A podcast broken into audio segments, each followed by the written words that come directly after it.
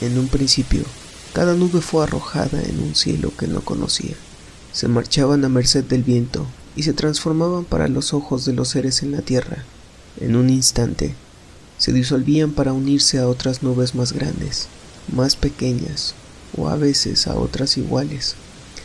Para cuando el tiempo pasó, las nubes que habían desaparecido vivían ahora en otra parte, en cualquier parte, en todas partes, y cada vez de forma más intensa.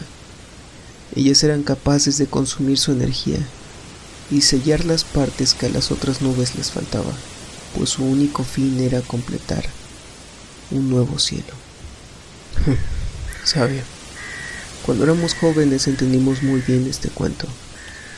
Si por alguna razón las cosas iban mal, mi hermano y yo salíamos a perdernos un rato a mirar el cielo.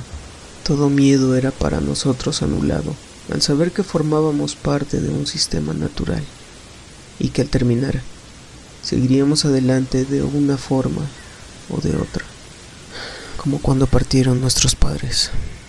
Aún ahora esto es lo único que me tranquiliza para saber que de cualquier forma él estará bien. Muy bien, detective. Escuche bien lo que le diré, porque me crea o no, esta es la verdad. La noche en que Jerry llegó a mi puerta tocando todo acelerado, me dijo que había visto una maldita cosa enorme. Una especie de polilla con ojos rojos en la carretera norte, que cruzó de golpe hacia los árboles persiguiendo a una chica que esa cosa lo miró fijamente y que no pudo más que frenar de golpe y quedar pasmado frente a la escena. Maldita sea, Tom. No sé qué mierda está allá afuera, pero estoy seguro que le alcanzó, alcanzó a la chica. Creí que también me atacaría a mí. Estoy seguro que le alcanzó.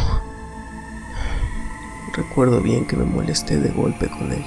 Me pasó por la mente que había dejado que la presión del trabajo lo inundara y que había recaído después de varios meses en esas malditas pastillas.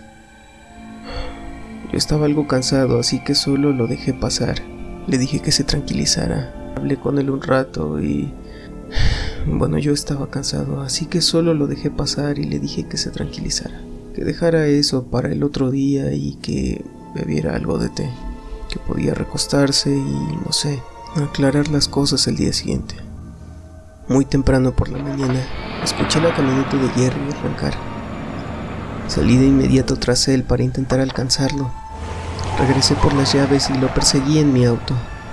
Pensaba, ¿qué demonios haces, Jerry? ¿Qué ocurre contigo ahora? Aceleré y lo encontré a kilómetros adelante. Apenas si vi cómo la camioneta salió volcada junto a la 86 y se desprendió en la curva hacia los árboles. Y lo demás, bueno, ya lo podrá imaginar. Sé que es confuso. ¿Qué más se podría esperar de un exadicto? No. Verá, existe la creencia de que la gente nunca cambia.